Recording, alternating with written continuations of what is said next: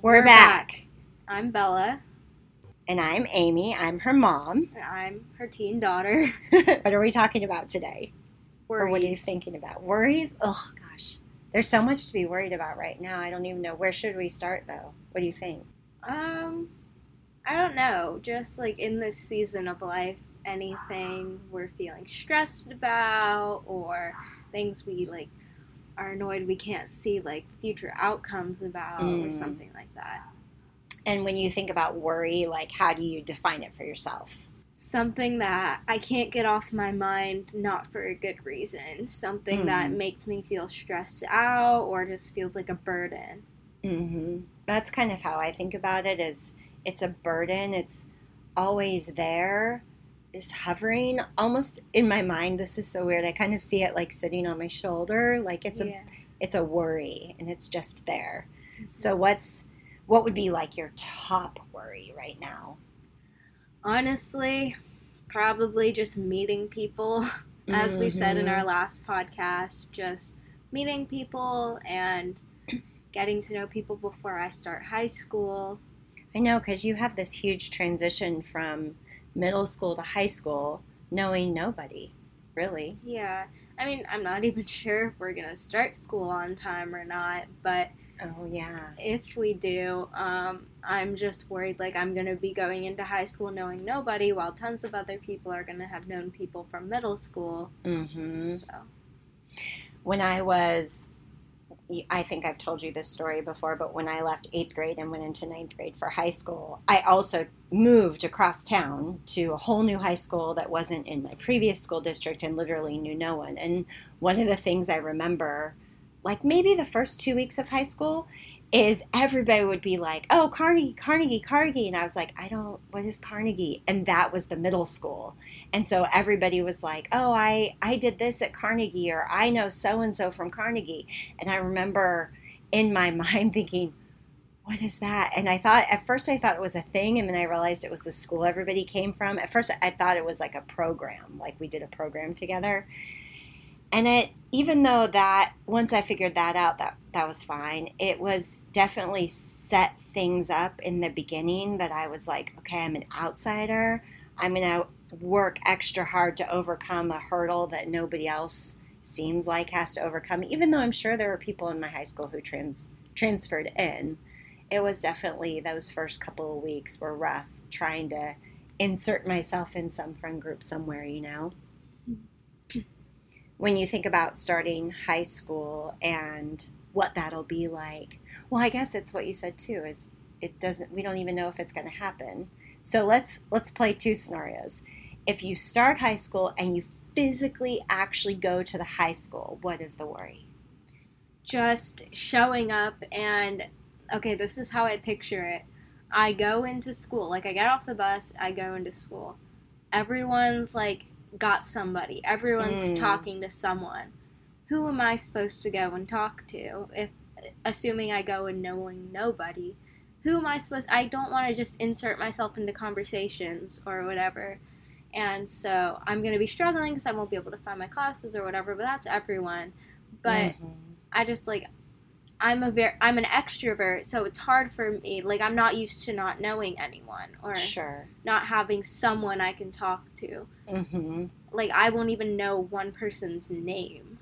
Like, that's, that's true. Just the weird thing. I know. All of your conversations will start the same. What, what's your name? Who yeah. are you?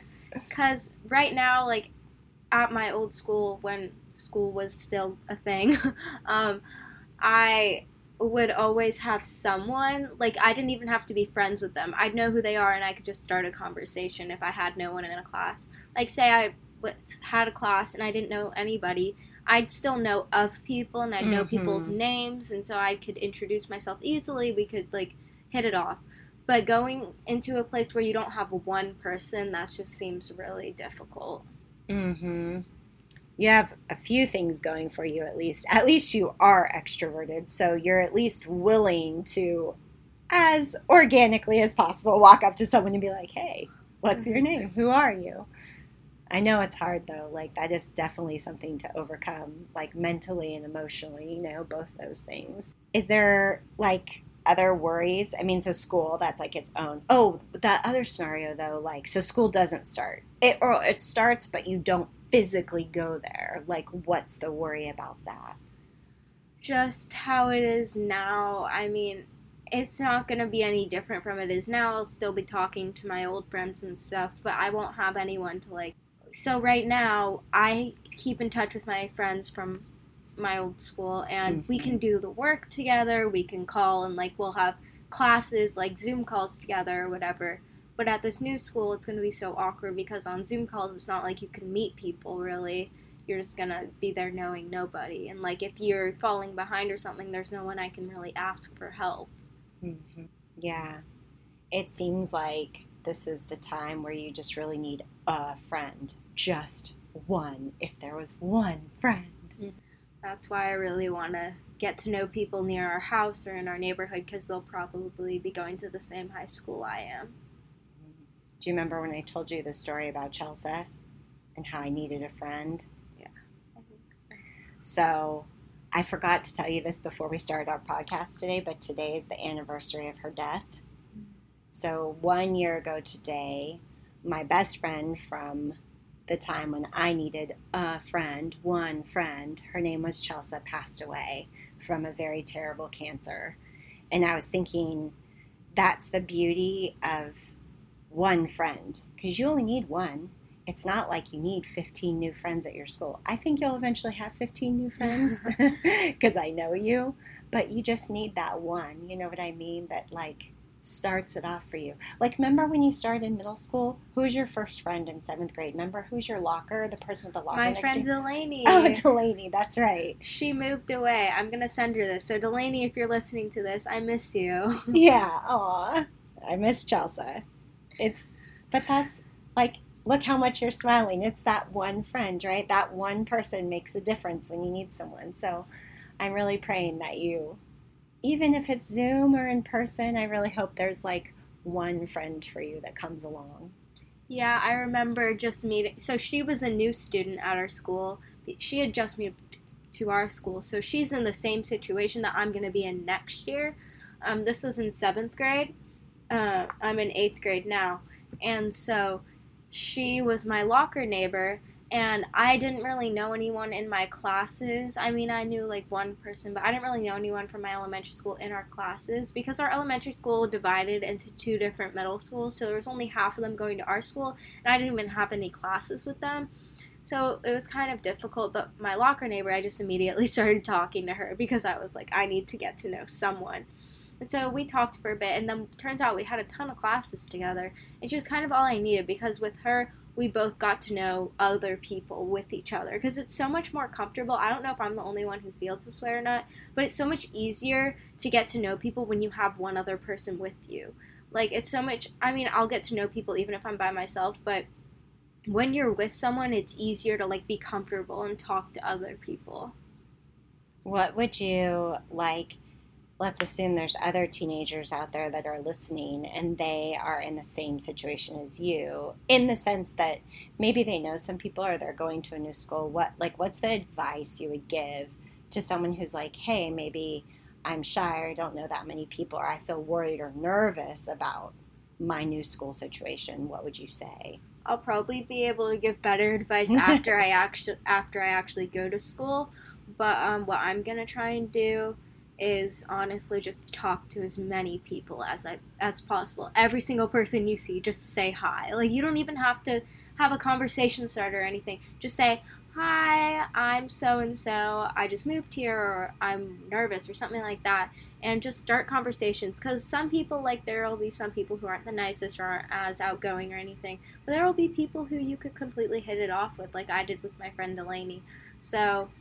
Um, I honestly just think talk to as many people as you can. The more the merrier. Like, if you're just going to sit there and not talk to anyone, then it's going to be a little difficult for you to, like, make friends. Because in my experience, just being outgoing, it's nerve-wracking, but it's totally worth it. Because the more outgoing you are, in my experience, the more friends you'll make.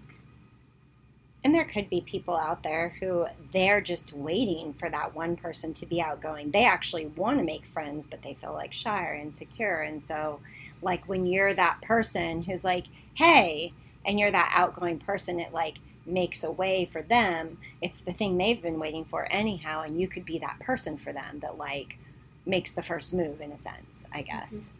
which is cool. That's like, that's a gift for people, especially if they're, you know, like you said, they're in the situation you're in where everyone's nervous on their first day of high school, I think. Even if you know people, I feel like you'd still be nervous.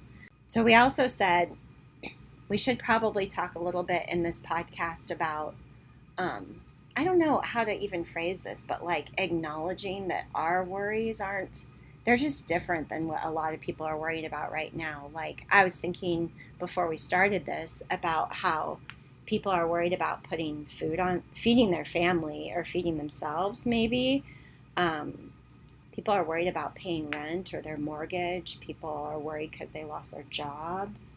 I don't know. What do you think teens are worried about? I think those are like ad- adult worries. But teens could be worried about that for their parents too. Yeah, like in this time, this pandemic, there's people, tons and tons of people in, who originally were in good financial situations, but now just aren't as mm-hmm. in as good financial situations.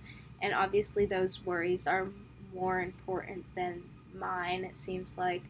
But that just because someone has bigger worries, it doesn't mean yours are any less valid. You still have like a right to be worried about things. But I mean, I'm kind of just looking at it like, okay, if I'm feeling super anxious or worried about something, at least I still have a home to go to and stuff like that. And so many people don't have that stuff.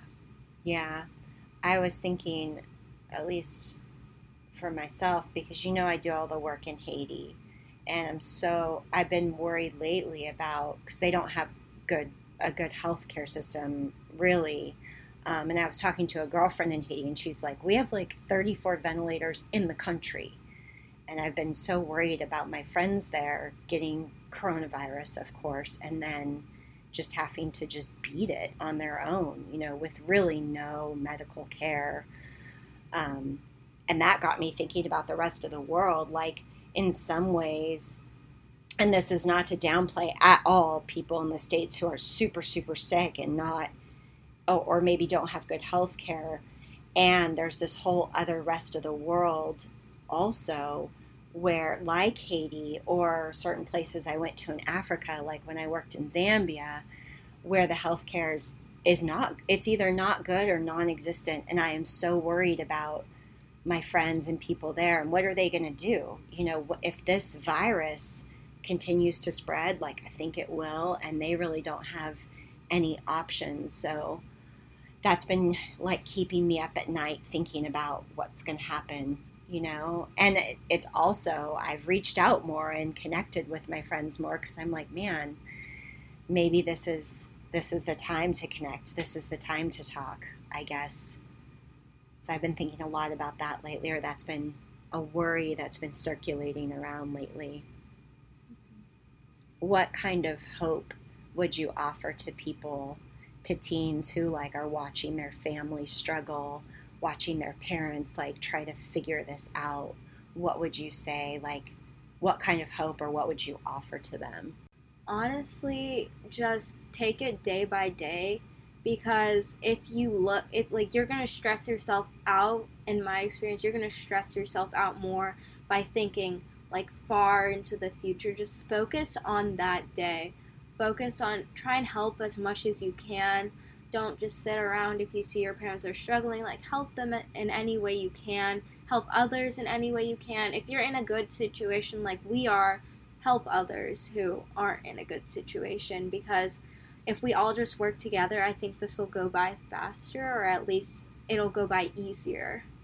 Yeah, there's definitely something to be said for joining in a community, and like whether that community is your family or your neighbors, but like carrying each other's burdens during this time and not not being alone, you know, choosing to connect to another person in the middle of this, I think does make it bearable in a way that it It's not if you're on your own. What should we talk about next time? Mm, I think we can figure that out.